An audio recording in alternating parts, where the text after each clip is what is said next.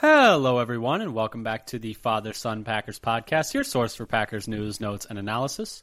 My name is Tommy, and I'm joined, as always, by my co host, my dad, Matt. Dad, how are you doing? Doing all right. It's been, uh, you know, typical California Bay Area weather where it's been foggy and drizzly every day, and the high's been about 60. welcome to the summer. And the the stereotype is always sunny California, but when you're in Northern California, that's really hardly ever the case, honestly. If I you're mean, on the coast, if you're if you're if you're inland, oh, that's true. You know that's going to be like 120 this weekend, probably. Yeah, I mean, even down here in Southern California, down in San Diego, I mean, we didn't really have any consistent sun until the last two weeks. Although that is a little out of the ordinary. We are coming to you here on a Tuesday night, a little earlier than usual, but wanted to get this out to you. We are talking today, finishing up our series about the NFC North, talking defense today. Before we get into that, though, just wanted to pitch a couple of things. If you like what you hear, come give us a follow on Twitter at FatherSonPacker. We tweet out when we have new episodes, articles we find interesting, anything like that. You know, keeping you up to date on what's going on in Titletown. We are the follow for that. You want to come give us a follow? We'll we'll keep you in touch with what's going on with the green and gold. If you really like what you heard, come subscribe to us on your podcast platform of choice too. We're on Spotify, Apple Podcasts, Google Podcasts, etc., etc., etc. Anywhere you can find podcasts, you can find us. You can even find us on YouTube, so go subscribe to us there. That would really help our numbers. We put all of our episodes out there as well. Wherever you want to listen to us, you can listen to us. We appreciate it. But yes, like we said, Today, we are going to be continuing with our series about the NFC North, kind of previewing defense today. And the system that we did for this on offense, we kind of explained in depth there in our previous episode. You can go check that out. Last week's, uh, we do a little more of explaining the methodology behind it. We don't want to drag down this episode too much talking about it, um, but if you're curious about it, you can uh, look at it there. But the idea essentially is to using PFF grades, which admittedly not exactly the perfect metric for performance, but it's a pretty good one. Um, they do a good job looking play to play, and there is some subjectivity to it, but there is no perfect metric, honestly. But essentially, using that along with projected snap percentage, which is essentially how much the player that was in that player's role the year previously played. So let's say um, uh, DJ Moore was the wide receiver one for the Bears. We take the snap percentage for the wide receiver one for the Bears last year, which would have been Mooney, and then use that number to kind of essentially create a weighted average uh, of the PFF grade for a position. So essentially, the weights are how much that player is playing, how many plays that player is playing. Um, the score is their PFF grade, and that kind of outputs essentially a grade for the entire position group. And the idea is like a, the more a player is on the on the field, the more their grade actually matters, et cetera, et cetera. Dad, is there right. anything I'm leaving out that you want to kind of touch yeah. on before we start talking about the defense? I mean, that's the main thing. It's kind of a common sense if you have a really good player playing 90% of the snaps, that's going to matter more than a player with a really good grade who plays 10% of the snaps. Mm-hmm. So we, we that gets taken into account. And then we make a prediction for uh, the rookies based on how rookies did the, the previous 5 years in their in their rookie year. I just wanted to do a quick um, revisit of last week's um, offense analysis. So Ooh, because you I, talk about could I ask oh, you, you one a, question before that? Sure. I forgot. I was going to say we are a little bereft of Packers news at the oh. moment, oh, but, but, but did you see David Bakhtiari absolutely smoke George Kittle in a beer chugging competition? He could have lapped him. He could have. He could have done too. And did you see who his teammate was? Yes, I saw. It's like, oh, it's of course it's Tuck, Tucker Kraft. Of course, it's Tucker Kraft. of course, it's Tucker Kraft. And they they crushed the the Niners. Who was it? Uh, it was uh, Kittle, Kittle, and, and DeForest Buckner, I think, Buckner. former Niner. Former Niner, uh, that's true. Former Niner, but, but, yeah. So, so as you know, like, oh man, these guys are gonna crush. So Kittle did. I so Kittle did finish before Kraft, but you know, Bakhtiari could have easily finished two before Buckner. Yes. maybe three. I mean, it was it was it was an impressive showing. You know, he's getting a little older, but some skills you just don't forget. You can yeah, take so you can Su- Super Bowl Super Bowl coming. I mean, and I th- what was it? Someone said, "You see that? That's the third round curse being broken with uh, Tucker yes. Kraft winning that." Who was it who wrote that? Uh, it was like it was Zach uh, Kruse. I believe Zach, Zach, Kruse. That was yeah. I was gonna say Zach. Uh, yeah, I think you're right. That was yeah. it was but it was funny. it was great. I mean, it's great to see you know the rookies like kind of you know, team building. That's that's team building, and it's important, and it's fun to joke about. But it's it's better when the team is close. You know, it's always more fun when the team is having fun, and to see something like that with Bakhtiari, one of the oldest members of the team, pairing up with the rookie, is it's fun stuff. And you know, they seem like two guys who would get along. Yes. Um, the other thing I'll say, there actually, is, and there's a little bit of this. They had there's the interview with uh, Elgton. yes, on Good Morning Football. Yeah, yeah, where he talks about uh, how we how well it, we expect to win the North. I mean, sure, why not? That's the Right? that's the attitude I want. But I want players to have. He also talked a little bit about how um, moving to right tackle off the ACL is the hardest thing he's had to do in his entire career playing football, which I believe because that sounded very tough, and I thought a lot of people were a little tough on him playing right tackle last year. They essentially were willing to be like, "No, he's not a right tackle." I'm like, uh, he's coming off a torn ACL and playing a position he's that never was I. I still don't necessarily believe that. That's not enough evidence to say he can't play right tackle. I agree. It's, it's just as likely and probably more so that his leg just wasn't ready yet, and then mean, he as it back- got better as the year went on, then he- then he started playing better. Exactly. He came back sooner than I think anyone expected him to. He yeah, missed, it was only uh, like ten months. Yeah, I think he missed because he got hurt in December. Uh, if Was December? Was it November? But anyway, he was back in week two. Yeah, which is Playing on the field. absurd. Was it week two or week three? I think it was week two. I'll I'm not hundred percent sure. Um, was there anything else that I missed from Packers land recently? Oh, the other piece of news. I don't know if you saw this today. Uh, Lucas Van Ness officially um, signed his contract. Yes, I did see that. So now it's only Jayden Reed. Uh, both second rounders, I believe. I think uh, both Musgrave and Reed have not signed yet. Okay. um, based on what I uh, saw the other day. Um, but yeah, that's the main thing going on in Packers land. We are still counting down the days to training camp. Uh, July 25th, I believe, or 26th. Uh, I can't remember off the top of my head, but still uh, about a month away. Um, he did play in week two. He only missed week one. Um, just was double checking that. Elgton, that is. Um, but yeah, so slow news uh, coming out of Green Bay, but no bad news is always good news. Um, uh, the only other interesting piece of news that is not even really Packers related, but if you're interested in it, Hard Knocks is apparently going to be the Jets um, this year. It's not you official. knew, you knew it had to be the Jets. How could they pick anybody else but the Jets? The Jets don't want to, too. They're being No, they to. hate. I'm sure they. I'm sure Rodgers hates it. I'm sure every team that gets Hard Knocks hates it. Like honestly, There've been a few that embraced it, but most te- those teams don't want to do it. the best uh, pitch I heard for Hard Knocks was that it should just be the team that has Jamaal Williams every year. Which I mean, I am 100. percent That would be very good. I believe it was uh, Hayden Winks of um, Underdog. do you, said do you mean uh, Hingle McCringleberry? Hingle McCringleberry. I, I mean, I would watch. I could watch Jamaal Williams. I mean, if he wants to, I mean, he could do a career in like network television, broadcast. Like he could do anything after, and I think he'd just be so wildly entertaining. People would watch. So SpongeBob out there, there's a mermaid. Uh, He's he's such a funny guy. I love Jamaal Williams. Um, hope he does well in the Saints this year. And uh, you know, as, as Saints, um, as Saints Hard Knocks would have been pretty good. But those are pretty much the main news going around the NFL. Nothing really much else going on. But anyway, Dad, should we start talking about the defenses of the NFC North? Uh, the only other piece of I- I- information that I wanted to tack onto this is we are not taking into account coaching, which for the Packers is probably a good thing. Um, no offense, Joe Barry, but uh, last year we left a I- little I- to be desired. I did just want to add a few little notes to the offense from last Oh, last you're week. right. Yes, sorry, I, Because- I cut you off. after our discussion, you were talking about, well, why did I pick PFF?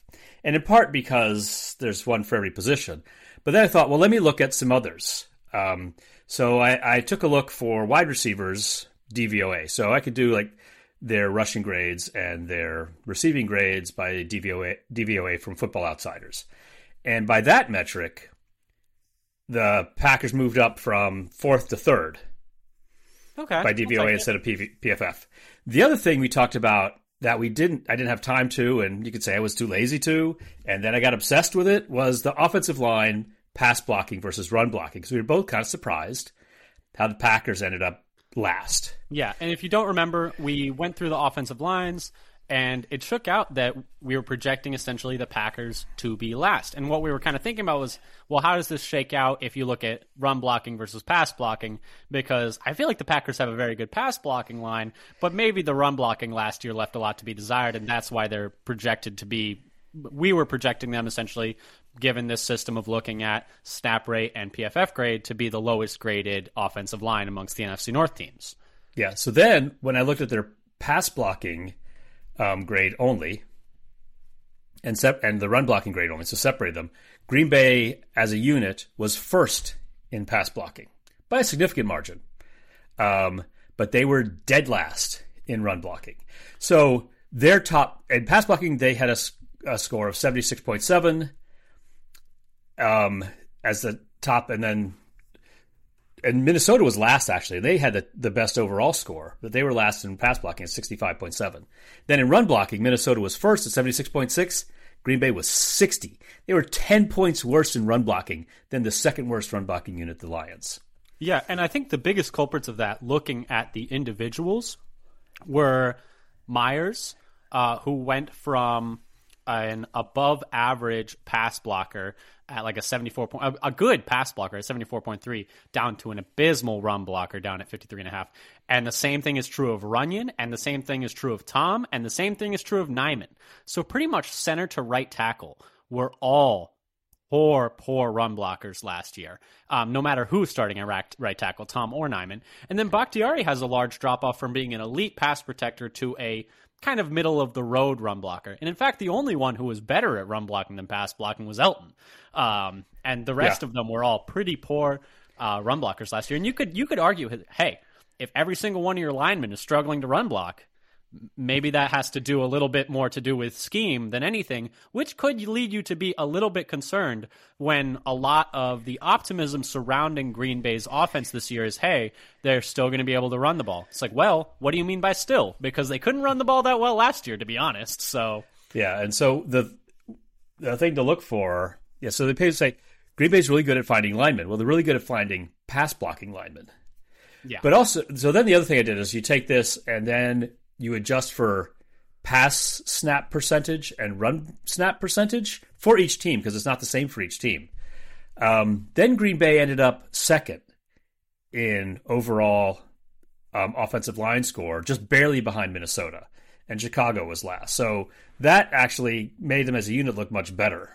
Um, so yeah. some of that is how well does your offensive line strength align with your play calling philosophy? So mm-hmm. like the Bears had you know better run blocking than pass blocking and they run a lot last year. Yeah. And the other question that I have is just you know, you see all these across the board pretty high pass blocking grades for the Packers. And what you'll hear a lot of analysts say is that sacks are a function of the quarterback. And you wonder if a lot of those pass blocking numbers might take a little bit of a dip. Maybe not necessarily for players like Bakhtiari and Elgton, who are like established like Pro Bowlers, but guys like Runyan, guys like Myers, guys like Tom and Nijman, have their pass blocking numbers been being propped up a little bit by the fact that Rodgers is so quick to get the ball out, is very good at setting protections, et cetera, et cetera. That's another thing that I just I wonder. It'd be very interesting to see. One thing, at least in Love's short stint, he seemed to be getting the ball out on schedule. Yes. Uh, yeah. So on time, hit the hit hit the, the the top of the drop, and make the read and throw. So we'll and see if that holds up. So the other thing about you know love overall. So you remember in PFF ratings. So that's the other. I also looked at other ratings as I was talking about. I looked at for, five for different ratings for quarterback. quarterback specifically, yeah. Yeah, specifically because there's a lot of numbers out there you can get for quarterbacks easily enough. So I looked at so he started with PFF. That had Cousins first and Love second. But then QB rating, um, which I I think I got that from ESPN. EPA per play, which you had um, found. Um, DY DYAR per play from Football Outsiders. So I wanted to use both the passing and the rushing. So I didn't just go for DVOA for passing. It wanted to include the rushing grade and how much how often they rush, so that Fields wouldn't be getting you know cheated for how good a without including how good a runner he is. And ESPN's QBR, which you know I think is their proprietary metric. Anyway, Love was first in everything but PFF. Small sample size. So yeah, so as you'd think, because he has so few, they're all essentially measuring how well he did in those few. Yeah. And it's and it's a very small sample size, but you know it's better than him being last in all of those metrics. Is all I'm going to say. yes. Um, so anyway, with that little adjustment, yeah, it, it, improves the the Packers' overall standing as well if, if you take more data in. But anyway, let's move on to defense. Especially when you take more data in that favors the Packers. I mean, I love I love doing that. It's one of my favorite. But I, I, I I I will say I did not find other sources of data and throw them out. you just yes. But oh, I, we'll sweep that one under the rug. Yeah, for, oh, no, not for me. No, it, it's always important when you're looking at data to because you, you notice not... I still included that Packers were dead last by a significant margin in the run blocking. Yeah, and and that's I think something to be legitimately a bit concerned about. Um, yeah, because everybody says lean on the lean on the running game, lean on the running game, lean on the running. game. That's the worst part of their blocking. Uh, uh, yeah, especially at least last year. And you know, like at the same time, it's like, hey, Jones still had a pretty good year last year. Um, Dillon was still fifth in success rate. Um, although, yeah, he was fifth, and Jones was like third. He was also like top six. Uh, I can't remember what Jones was off the top of my head. I just remember that Dillon was quite high. Um, you, you, I'll vamp while you while you check. Yeah, because I, I, I saw it on um, Football Outsiders. Ah, okay. Um, so if yeah, you vamp, I will find the, the uh, success rate. Yeah, they didn't block well for the run last year. They still had a, some success against on the run. You would expect more, honestly. I think um, you know, I was still pretty disappointed in Dillon's year last year, despite him being fifth in success rate and grading out pretty yeah. well per PFF's grading. But so Dylan was fifth in success rate, and Jones was sixth in success rate. Yeah, and it, it's interesting that they could be so high in success rate, and yet the run blocking could be graded so low, which is just well, it's know, it's their what what they're contributing to the success. Ah, you think it's it's all Jones and it's Dillon? separated. It's sep- Well, that's I think they're trying to separate out the offensive lines contribution from the running back's contribution, depending on you know where the play is stopped, essentially. Yeah, and you know, there's always like the like maybe they're just so all over the place that they have these incredible negative plays that are just bringing it down, but the the overall success rate is better because like you know seven out of ten plays they're blocking okay, and then three plays they're completely blowing something. So the success rate will be okay, because seven out of ten plays the running backs getting the yards they need, and then three out of ten they're just hitting negative yardage. But a yeah. negative play is still like it's just a one or a zero. Right. When you're looking at a success rate, it's not giving you uh, extra negative for uh, epic fail. Exactly. That that's just one thought in my mind as we're like looking at these numbers. But we are here today to talk about the defense, Dad. We have talked enough about the offense. we did a whole episode, if you want to go listen to it, talking about the offenses of the NFC I North. Just had some addenda. Just a couple footnotes, that's all. But let's talk a little bit about the defenses of the NFC North because I think, you know, there's a lot of talent on the Packers defense and a lot of cautious optimism. There was a lot of reckless optimism last year. um, and I would say that got a little too far over our skis. But there is a good amount of cautious optimism surrounding the Packers defense this year. So let's yeah. talk. You mean they're not going to be they're not going to be second overall in defense this year? I mean, I would settle for top ten. I would be ve- I, no, not settle. I would be I would ecstatic be very, for top ten. Very happy with top ten. Um, but let's talk a little bit about the Packers or the defenses of the NFC North in general. And let's start with the defensive line. Like we said, we are essentially essentially creating a weighted average of PFF grades based on snap percentage, um, projected snap percentage based on the role each player has on their team. Um, and we're going to start with the defensive line. And looking at this, um, just ranking the teams uh, one to four. Um, the Vikings, we are projecting to have the best defensive line in the NFC North with our good old friend Dean Lowry, uh, Tonga, Harrison Phillips, James Lynch, and TJ Smith with a composite score of 68.5. In second, we have the Bears with a composite score of 62.2 with Andrew Billings, Justin Jones, rookie Zacch Pickens, rookie Gervon Dexter, and Andrew Brown. The Packers we have in third with a composite score of 61.4, so just a touch below the Bears. The Vikings had a larger lead up top. Um, Packers having, of course, Kenny Clark, TJ Slaton, Devonte Wyatt, um, Colby Wooden, and Karl Brooks. Uh, two rookies there at the end of the depth chart. And then the Lions in fourth with a grade of 57.3, so another chunk below the Packers, with Alim McNeil, Isaiah Buggs, Levi on Onwuzurike, Brodric Martin, uh, the rookie, and Christian Covington. Um, I think that this one makes sense, although I think that the Packers' ceiling is higher than any of these other teams because if Wyatt can play up to his first round pick, um, his draft his draft investment, we'll say, and Kenny Clark can have a bit of a bounce back year because I would say, you know, I think last year was one of the less impressive seasons of his career. I thought he struggled at times last year and, and wasn't the dominant force that he usually is inside. Um, I think the Packers could easily jump up to one on this list. What do you think, Dad?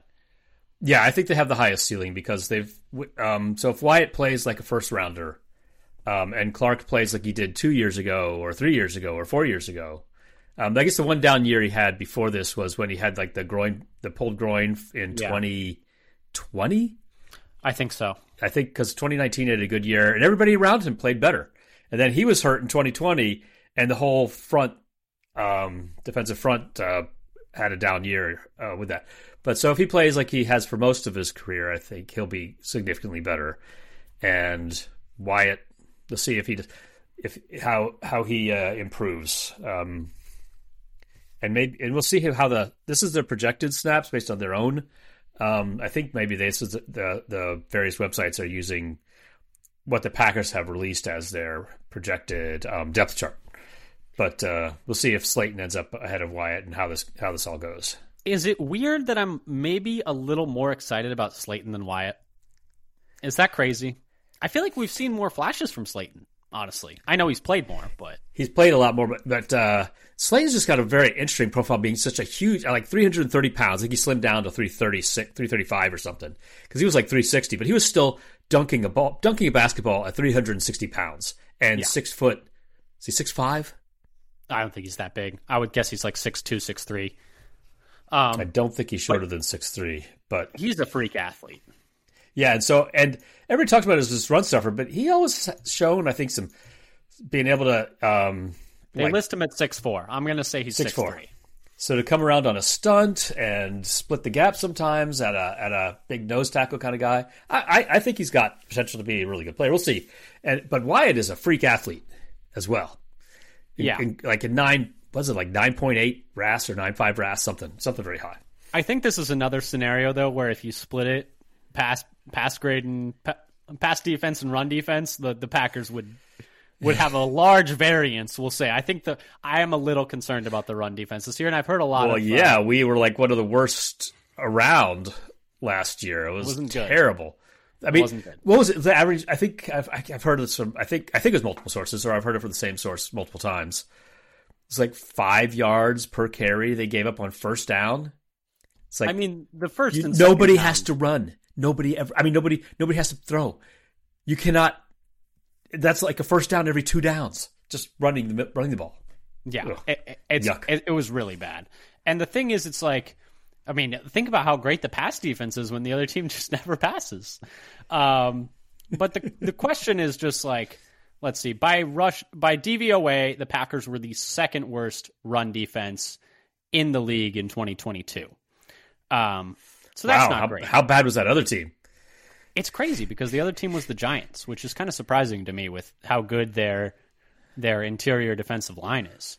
Um, It could, yeah. Well, I guess it, you you could you could be you could be bad in other parts as well, though, by like you know bad tackling by the linebackers or Yeah. the safeties. That's that's you know, nudge nudge. Green Bay. yep. It's not. I'm I'm I'm gonna. I'm Green, not. Green. Oh man, I'm say not spoiling anything this year. It's 2022 Green Bay Packers say, "Hold my beer." it's not getting any better this year. I'm gonna. I'm not gonna. I'm not. Don't hope I'm not spoiling anything. I don't think the tackling from the safety position is going to be better this year. But Um, maybe they could go back to what they were two years ago, which was funny because like two years ago, tackling was one of the best things this team did on Is- defense, and then last year they were just- terrible. Is tackling just noisy? Is tackling just That something is that's something not I have not all? looked at it or not heard people talk about whether tackling is sticky or not as a team. And when we say sticky, that just means like if you're good. If something is sticky, that means like if you're good in tackling in 20, if you're good in tackling in 2020, you'll be good in tackling in 2021 if things don't change, if like there aren't dramatic changes, and you'll be good in tackling in 2022 if things don't change. It's kind of like the idea of one score games. One score games are not sticky. That means like if you go 10 and 1 in one score games in one year, you're probably going to go back to like being five and five in one score games. The I'm looking year. at you, Minnesota. Minnesota Vikings, yes. um, but it's just something that's not. It's it's kind of random. Is tackling inherently random? Is and it's something where it's like maybe I don't know. That's something we could maybe look into. We got some time before training camp starts. But anyway, that's kind of how we see the defensive line working out. Let's move on to edge, where at the edge position we have in first the Lions come, um, coming up with a composite score of 76.3 with Aidan Hutchinson, James Houston, John Cominsky, and Charles Harris. We have the Vikings in second um, with Marcus Davenport, their new addition, who's kind of taking the place of Za'Darius Smith there. Danielle Hunter, and this might be subject to change because Right. apparently they If- are listing two offers on him. if they trade him, then the Vikings unit is going to take a big drop. Yeah, because he's quite a player. DJ Wonnum and Patrick Jones uh, with a composite score of 73.8. Um, so these top three are very clustered together with Lions 76.3, Vikings 73.8. And then in third, the Packers with 71 with Gary Smith, Van Ness, and Enigbare. And then a big drop down to the Bears in fourth at 57.2 Barely see him down there. with uh, Gipson, Demarcus Walker, Dominique Robinson, and Rasheem Green. Um, I think that this is, in some ways, uh, so. Question: What did you do with Gary's snap count? Because because that is the big Yeah, question. that will that should be should be adjusted actually. because if you're It'll depend going on how many games you think he's going to miss. yeah, and I would be surprised if he didn't miss any.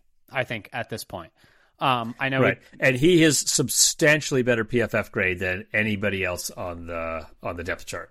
Oh yeah, and I think So that's the big question here. lifting everybody up. So yeah, the big question for the the Packers is how much Gary's going to play. The big question for the Vikings is Danielle Hunter going to be there? And I think the Lions have essentially the least amount of questions. Although you could ask like, hey, um, is James Houston like he was a, a rookie last year who had quite the year?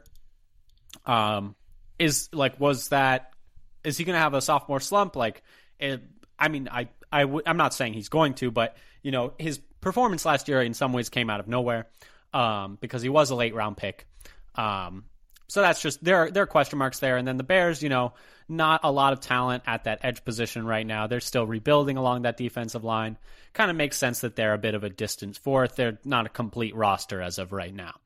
Um, So there here's here's uh, so I just did a little quick check. If I take 220 snaps away from Gary, it's like four games. yeah, it's like four games. Um, five. and dis- distribute them. Right, so that's like four games playing every snap, which I don't have them doing anyway. Yeah. And distribute those amongst the next three. They go down to about a 69 Okay. grade instead of a 71. Okay. So so a gap, but still a very solid third. Um, Yeah, still wait, still yeah, still in still in the good to above you know above average to good range. Yeah. And, you know, I think it's interesting because so you currently have Van Ness and Enigbare. Do you see a universe where Hollins cracks the top four, or do you think he's distinctly fifth? Or do you think there might be a different fifth pass rusher? Like In- Brenton Cox. yeah. Yeah, so so far Hollins's been practicing ahead of Enigbare in And ahead of and ahead of Van Ness Yeah, I guess for the majority of the time. The, though the reports of Van Ness from people who've watched are seem very encouraging. Yeah, but but Van So Ness so far Van Ness is not a starter like he was not a starter at Iowa. I mean, I'm just saying that the majority Yeah. of first team reps have gone to uh, Justin Hollins. Yes, and uh, I should have looked his up. I didn't want to go five deep in the edge rusher group, which I suppose I could That's have. fair. I think the Packers do have the fit, the best fifth person there. I think that that's fair to say. Yeah, and as for like Brenton Cox, it's like I don't know what to do to figure out the expected PFF of a UDFA rookie. It's not It's even like, worth doing. How do you how do you even get that number? exactly. And, and so, I think, So I, so I or you could say, oh, I'll just say he's a second rounder because that's where he would have gone if he didn't have trouble. calm down, calm down. That's enough out of you. Oh, Um, yeah, you need to go. Give me the keys. Yep. Um, but that's those are my main questions around that edge position. I think it's it's reasonable to see three. Um, I personally think that I'm a little surprised. I think that um, you know, it is an odd year for Preston. I'm just saying. Just- I'm not saying. I'm just saying. Right, he's gonna be. Um, this is this is a, this is a big year. It's a big year for him. Hopefully. Yes. So so I should say that Hollins's PFF grade is only a couple points, a few points below Enigbare's. It would have minimal impact, especially as the fourth edge rusher, where they're getting a lot fewer snaps. Yeah. I I'm think just- on, I was on just their own. It may have knocked down, uh, may knock down like half a point. Yeah, Let's I was just I curious. I was just quick. curious because he has been playing ahead of everyone with Preston a lot of the time with the ones. Um, and they seem really high on him. I think getting him off the Rams last year when he was cut or waived um, Yeah, that was mid-season. That was weird because they, they didn't save that much money on the cap when they cut him. I was like, I was like, please cut him so we can pick him up because we desperately need another edge rusher. Yeah, desperate. I mean, we were begging uh, Whitney Mercilus to come out of retirement and to come suit up one more time. I mean, he was really good in, in 2021, but uh, we were we were beg- we were begging him to come back. Um, but yeah, so I think that's interesting at that edge position. Um, but do you want to move on to inside linebacker? Or did you have anything else you wanted to talk about there? Um, that was the main thing. The thing that would change a lot is, I suppose, if uh, Hollins ended up being like number two, that and got that many snaps. Yeah. but uh, it takes him instead of Enagbare changes their overall grade, grade by like half a point. Yeah, Mm-hmm. and I think if if Hollins has taken more snaps than Van Ness, I'd be a little concerned. Um, outside, I of would, injuries. yeah, I do not expect it. I think it's just a matter of getting Van Ness up to speed. Um, I think he's going to move up the up rapidly, and and maybe he'll actually do enough to should be like being contrib- being considered on the uh, D line. Uh, see how he lines up. Actually, he may end up taking more D line snaps than Wooden or Brooks. yeah, Van, you Van Ness, you mean? Yeah, Yeah, I could totally see it. Moving on to inside linebacker, though, um, with these rankings, uh, we got the Bears at a 76.6 in first, um, adding Tremaine Edmunds from the Bills and TJ Edwards from the Eagles over this offseason, and then having Jack Sanborn and Dylan Coles, their three and their four. Um, adding those two big time players there from you know winning teams, good defenses over the past years is definitely great ads for them. Um, in second, we got the Vikings with a 73, so pretty close behind them, um, with Brian Asamoah, Jordan Hicks, Troy Reeder, and William uh, Kwenkeu, I think is how it's pronounced. In third, we got the Packers with a 64.2, so big drop there from the second one, um, with De'Vondre Campbell, who had a bit of a down year last year, Quay Walker, uh, Isaiah McDuffie, and Tariq Carpenter, who is moving to his new spot at linebacker after being a safety um, last year. And then in last, we have the Lions um, with Alex Anzalone, first round pick Jack Campbell, Malcolm Rodriguez, and Derrick Barnes. A little surprised to see the Lions so low on this list, um, given that they're adding a first rounder. Then Malcolm Rodriguez was pretty. Um, I mean, he was a he was a hard knocks darling, I believe, was the big thing for him. And then you know Derrick Barnes uh, has had some good moments, and I think was a pretty high draft pick for them. Uh, I think a lot of this, but he's Packers, but they have him fourth on their depth chart, and Anzalone, and he had you know had a, a, over a thousand snaps last year. So here's the thing about first round linebackers: their average PFF grade in a rookie year is only fifty four point four. that's pretty bad. I so mean, there's, there's this is this just adds more fuel to the don't draft first round off ball linebackers fuel fire. Good thing- good thing so so Walker, yeah, so he had a fifty one point nine. So he just slightly underperformed the average for rookie first round line um, interior linebackers. He had he had decent moments last year, and I, I Yeah. think they just need to let him rush the passer more because or Yeah, blitz so- more and im- just you know fly around a little bit more. I don't know. Yeah. And Played with strengths. The interesting thing was as we talked about um, in our OTAs and um, minicamp episode was that uh, Quay Walker was getting some sets as the sole inside linebacker, um, which I thought was interesting since you know you'd expect Campbell to have that role. Um, that's the only thing that I think is interesting for the Packers inside linebackers, besides the fact that Carpenter's moving there. I think the Bears are the biggest interesting thing here because you got two guys who have never played together, but you know they spent um, a good amount of capital in free agency to bring these two guys in, in Edmunds and Edwards. Edwards, And they both um, had excellent, um, very good to excellent PFF grades last year. yeah, and Edwards is a Badger too, so that's cool.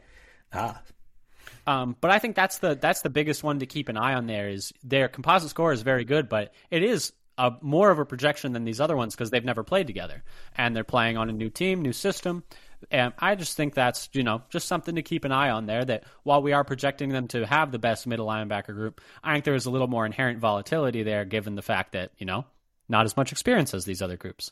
I do think also that linebacker is you know I think the NFL knows, and I think the fact that it's not a it's not considered a premium position. Um, we are weighting all of these positions equally when we're doing kind of our final output at the end. But I do think, like we talked about with the Packers having the best running back group in the offensive section, that's the least important position probably. And then here with the Bears having the best linebacker group, I would say the linebackers are probably the least important position of any of these ones on defense as well. Yeah, so it's uh, we did not weight positions based on their perceived value. We haven't actually done it. I haven't done an analysis myself to see does it hold up to does the uh, you know conventional wisdom hold up to scrutiny or not. Um, but we also and we also have not um, incorporated, you know, how much better you are in each position. So yeah, we just a, it's just a straight up rank one through four, as opposed to we could have just summed up the PFF grades for the different positions, and so then you would get, you know, I wonder how that would have turned out. You you get more of a, a bump for how much you know, better you are. You're if you're much better when you're in, in, first and only a little bit behind when you're in second. I should have done that. That that'd yeah. been easy. It's something to you know, just something to think about. Uh, but you know, at the same time, you know, some of these positions matter more than others. I think you'd have to do some weighting there as well. But just something. Yeah. So uh, let's see. The Packers are first in cornerback. So clearly, that needs to be tripled. That's that's the most important position by far, of course. But like you teased here, the Packers, as we're moving on to cornerback, do have the best score for us for corners with a sixty nine point four which is lower than any of the other first place ranks we've had. Uh, or no, sorry, a little bit higher than the defensive line grade, uh, composite grade that we had earlier, but the second uh, lowest of any of these position groups of the like first place in those positions for the leaders. For the leaders, um, with Jaire Alexander, Rasul Douglas, uh, Keisean Nixon, and then Eric Stokes in that fourth spot. I think that's a bit of a projection as well, given the fact that he is still recovering from a pretty extreme injury. Although it is does seem like he's at least like warming up and moving around a little bit. In second, we got the Lions uh, with a grade of 66.7, just a little bit behind the Packers with Emmanuel Moseley, Cameron Sutton, C.J. Gardner Johnson, who they just brought in from the Eagles. I think they also might have just brought in Emmanuel Moseley as well, um, and Jerry Jacobs. The Vikings with a big drop down to 54.3 with Andrew Booth, who is going into his second year but didn't play much as a rookie because of injury. Uh, Byron Murphy, uh, Caleb Evans, and then rookie Mekhi Blackman. Um, and then the Bears in last, but just a hair behind them with 53.9, only 0.4 below the Vikings, with rookie Tyrique Stevenson, um, Jaylon Johnson, who's a good young player. Kyler Gordon is going into his second year, I believe, and then Kindle Vildor um, in that fourth spot. I think it's pretty fair to say that the Packers corner room is on paper much better than the rest of the teams in this division. I would say though, I'm a little surprised the gap is as small as it is given the names the Packers have at those positions and the amount of money that they've invested at that position and capital. Yeah, so Jaire is far and away the best number 1 and it's not and it's not close. Emmanuel Moseley is the next best, and he's 10 points behind. Some of these number one corners, their, their PF grades are in the 40s and 50s. The, the um, but uh, Nixon and Stokes are not very. good. It is surprising that it came out this close in some ways, but Sto- and you talk about Stokes' health. He's only projected to have like 290 um, snaps as the currently listed fourth in the depth chart corner it's interesting that the distribution is different for different teams. Um, some teams have more for their third and fourth corners, or at least for the fourth corner than than others. Particularly the Packers had used and the not very many snaps in their fourth corner. Well, the Lions had almost as much for their fourth corner as their third corner. Yeah, and I do think it's interesting. And, you know, the Lions had a big change uh, at the corner position as well, trading Jeff Okudah to the Falcons. Um, top five pick that just didn't work out there. Um, but I, I just find it interesting that the Packers are so far, like, are, are so far below where I would have projected them because, you know, just on paper, like I am, I am surprised that, for instance, the um, let's just say that the the Lions edge rushers, I'm surprised on paper by PFF grade are better than the Packers corners. When the Packers have two first round picks, a high price free agent in Douglas, and then Keisean Nixon at corner. I, I just find it surprising because do you think is it a function of Rasul having a bit of a down year last year after having that really good year that got him his contract? Is it a function of Nixon maybe not being as highly graded as some other players? What do, what do you think that might be? So I think it's you know Rasul's overall grade was not as good as the year before, and neither was Stokes. He was also down compared to his rookie year. And Nixon is a little bit more of an his his grade is not as not as good. Um, so I think it, it's it it is a little interesting. I think one thing that maybe we don't get out of some of this is maybe like three points is a bigger difference than it seems. It's possible. Because maybe... what we're really looking at is being like, you know, that the Packers are like nine and a half points above the average sort of baseline, and this the so the Packers uh, Packers nine and a half, and the the Lions are only like six point seven above the mean, and maybe that's a better way to think about it. Is like how much you are above replacement, or how much you are below replacement, and then it seems like a bigger difference. Yeah, it's it's just interesting because you know with the amount of capital the Packers have invested at that corner position, you'd, well, you'd expect it to be higher. Remember how bad they were at the beginning of the year. That's true, and they were bad. They were really, they were really straight bad. up bad as a unit, and so I think that's part of it that's dragging their overall grade for the year down is just the total lack of cohesion and um, ability to play together as a team and know who had should be covering whom. I think that give, gave them a, a, a worse overall grade than they had the year before, and worse than they did at the end of the year. Yeah, and it's like. So some of it, if you think about the whole, if you have to take the entire year, it's not that surprising. If you think about the, the entire year as opposed to what we think their ceiling is. If we want to talk about ceiling, I think the ceiling for, and I could have done this, like, okay, let's take the best year for every player on every team. I think the Packers would crush in cornerback room. Well, it's it's interesting to look at because so I was just pulling up because I was curious. Um, the coverage grades for the Packers um, from 2022 by game um, from PFF, just because I was curious. And what if I told you that uh, two of the Packers' three best coverage grades from PFF, and admittedly, you know, like we said, PFF is not it's not perfect. Um, I'm looking at those numbers too. It's just a it's just a metric that can be useful. It's a tool like anything else. It has its flaws. Um, it has some subjectivity. Are you calling me it. a tool? You are, yes. Um, but but what if I told you that two of their three best coverage grades were from the first seven weeks last year?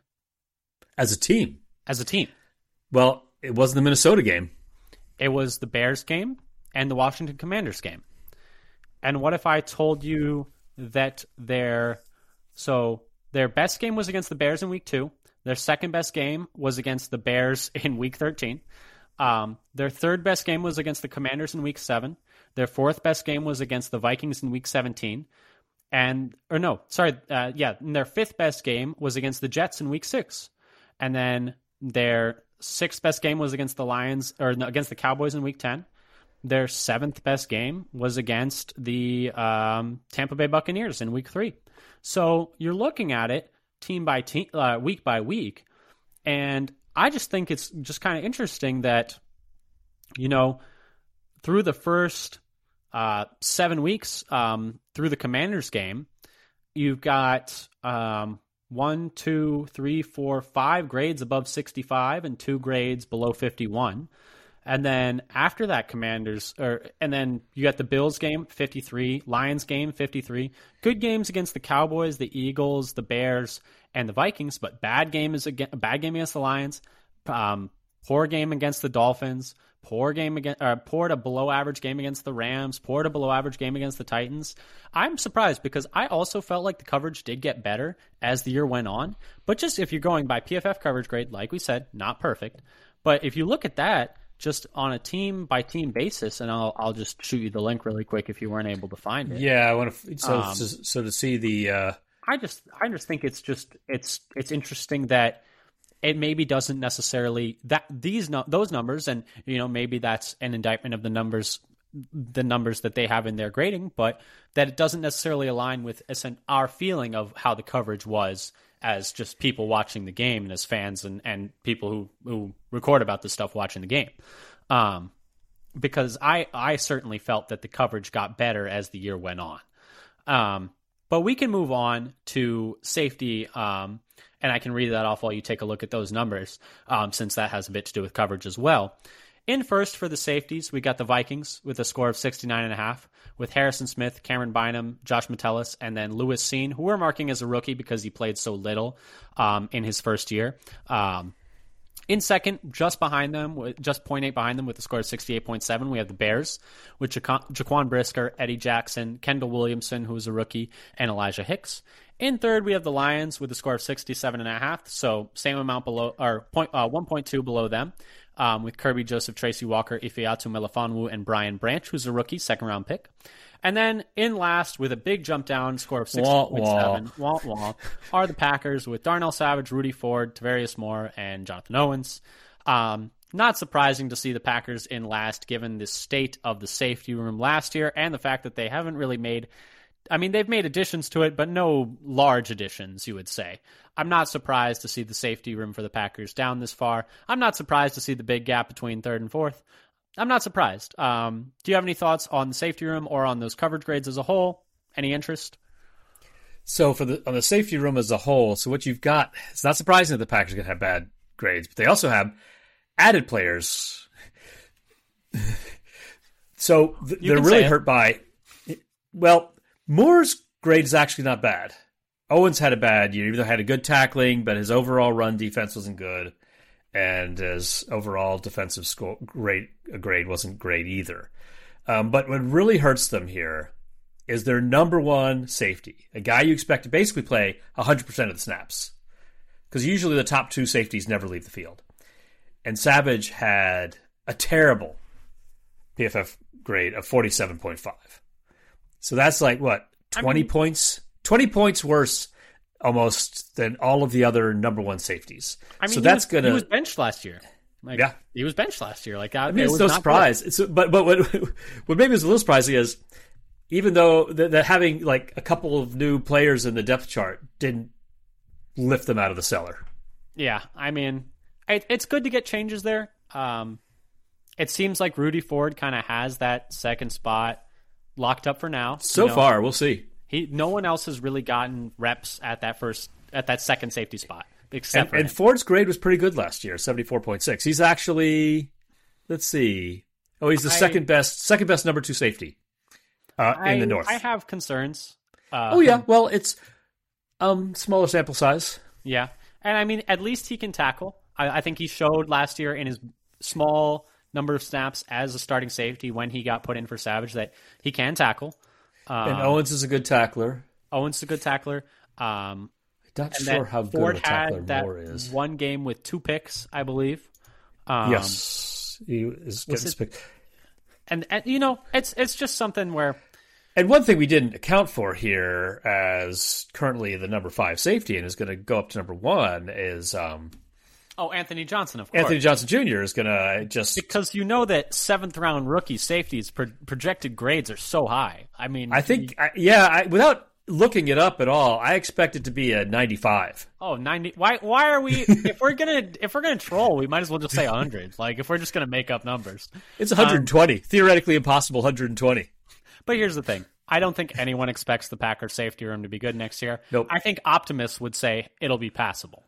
Um, I think pessimists would say, "Oh my I, goodness, what's going right. on?" I'll put my head up. Yes, give me some. Give me some passable. If the, I think if the Packers safeties are passable and Darnell Savage has a bounce back year and is worth the fifth year option, that's a, just a super win for the Packers. If if they can get Darnell Savage, you know, I don't know if it's going to where they line him up, how they use him, back to what he was in 2020. This well, will be a much better safety room than it currently is projected to be it's the whole thing of like they drafted Savage to play in Pettine's system, and it, it seems like he's struggled to to adapt to Barry's system. If my biggest beef with Barry is his seeming inability to play to his to to um, play to his players' strengths. That's your biggest beef? I don't think that's my biggest beef. My biggest beef is he, he or puts his he doesn't put his players in positions to succeed. My biggest my biggest beef with Barry is that the just the repeated lapses of communication and discipline. Just having tons of after the play penalties and Oh, not passing off coverages correctly. That's my number one. I, I, I got to go a, a rung or two down for that.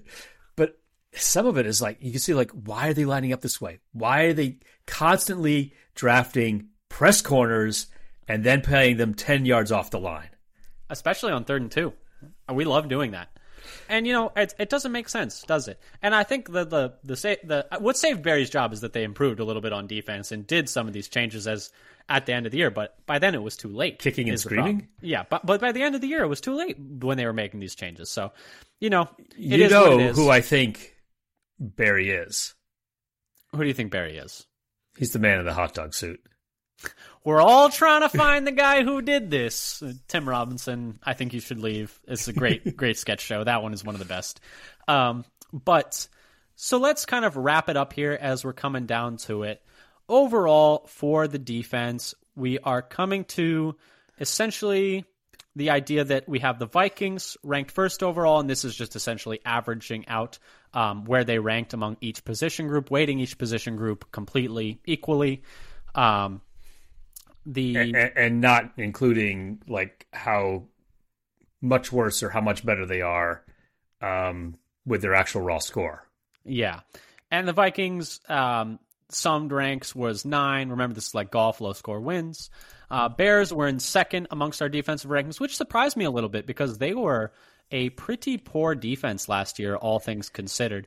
They had the uh, worst defense by DVOA last year um, by a large margin. The gap between them and the second worst defense was bigger than the gap between the second worst defense and the uh, fourth ranked defense. So big gap there. Um, but we have them projected to be the second best based on their position groups, um, carried in large part by the fact that they have they're projected to have the second best D line and the best inside linebackers and second best safeties. Um, bit of variance there because we think they're going to have the worst. yeah, the other two are groups. worst. And this is the thing where compared to last year, they probably improved their inside linebacker from like near the bottom to first. Yeah, exactly. Um, and so their overall score instead of being dead last, and they're only ended up like one point ahead, one ranking point ahead of the Packers and Lions. Yeah, and then we have the Packers and Lions tied for last.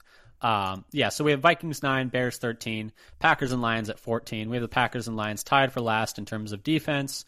Um, I hope the Packers are better than that, but you know, I've been wrong before.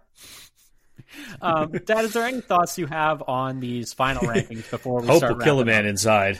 Oh yeah, hope will do it. Um, but what You know what what that's are- from. uh, I'm gonna guess Shawshank Redemption. Yes. Nice, sweet, great movie. Um, but what are your thoughts on these final rankings? Anything you hear before we wrap up? Um, any thoughts on that? I would be a little disappointed if the Packers defense is that bad, given all the investment they've had there. But you know, I've I've been disappointed before. Yeah. So one thing I think if you look at this, we are kind of comparing them to a down year compared to what their expectations were. So like the cornerback room was last year was not as good as we expected. Some of the players not as good as the year before. Two of the major contributors not as good as they were the year before. Um, same with the D line. So, I mean, in some ways, we are using They're their last year's disappointment to drive this year's ranking. Exactly. And the question is if I think the optimist point of view would be like, hey, they bottomed out last year and they're going to regress back up. And so projecting from kind of bottoming out last year and assuming they're going to be just as poor as they were the year before maybe isn't necessarily fair to them. Maybe you take an average of the last two years, both years under Barry, both years with a lot of the same players. Maybe that's a little more fair to the Packers. But that's not what we're doing in this exercise. So from those projections, we have them tied for last. But hey, I, I, you know, I could certainly see a world where Campbell bounces back with another year next to Quay, um, where he has a little more experience playing next to him.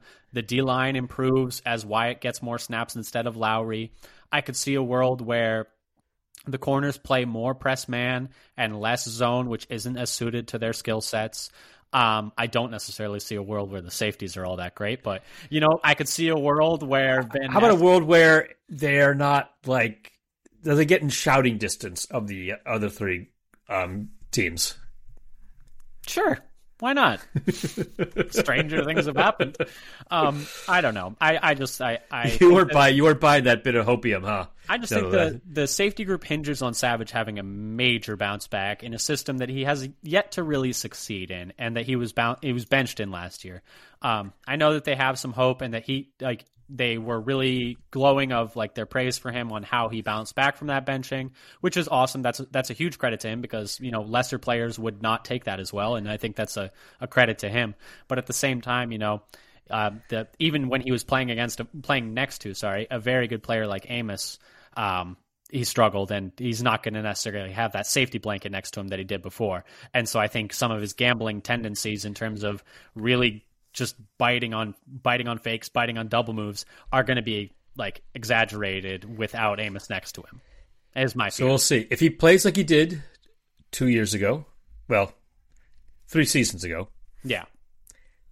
Then the Packers safety group would actually be number one. I punched in that 72 grade from 2020, and it moves the Packers up to a 70.6 grade. I mean, we can hope.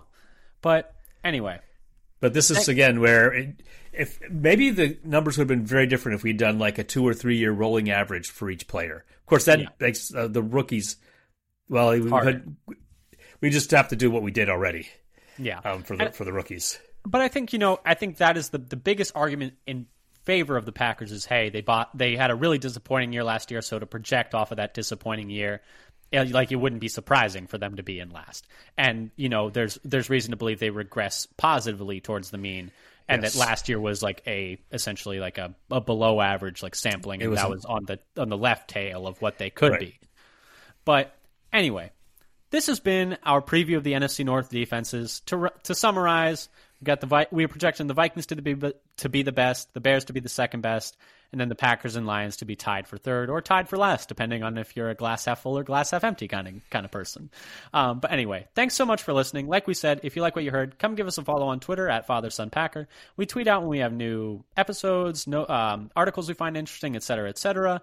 Um, come give us a subscribe to us on your podcast platform of choice, whether that's Spotify, Google Podcasts, Apple Podcasts, etc. We're everywhere. Come subscribe to us on YouTube. It would really help our numbers. We put all our episodes out there as well. Thank you so much for listening, and until next time, go Pack Go. Go Pack Go.